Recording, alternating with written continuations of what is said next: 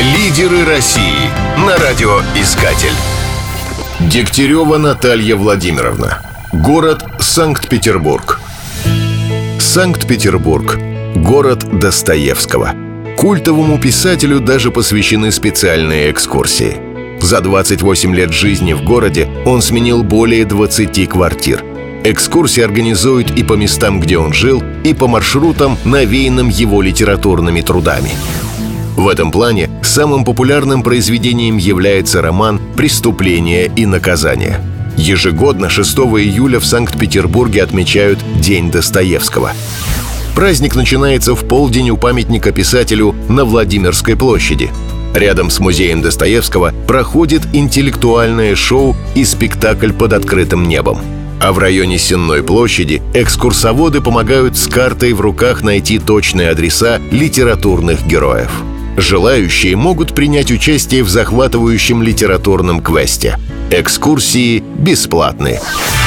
Лидеры России Финалист конкурса «Лидеры России» Наталья Дегтярева занимает должность старшего менеджера по маркетинговым коммуникациям в ООО «Ракурс Инжиниринг». Ранее работала в администрации муниципального образования поселка Стрельна. Ее задачей была реализация молодежной политики, развитие культуры и спорта на местном уровне.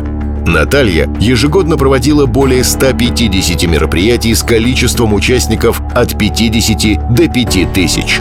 Для повышения качества жизни жителей Санкт-Петербурга она разработала техническое задание на проектирование жилых домов комфорт-класса.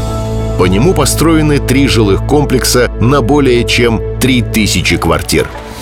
Для меня конкурс – это яркие впечатления, прокачка мозгов и познание себя с моральной точки зрения. Это ответ на вопрос «сможешь, не сможешь». Женщине в таких условиях всегда сложнее. Но все равно было очень интересно.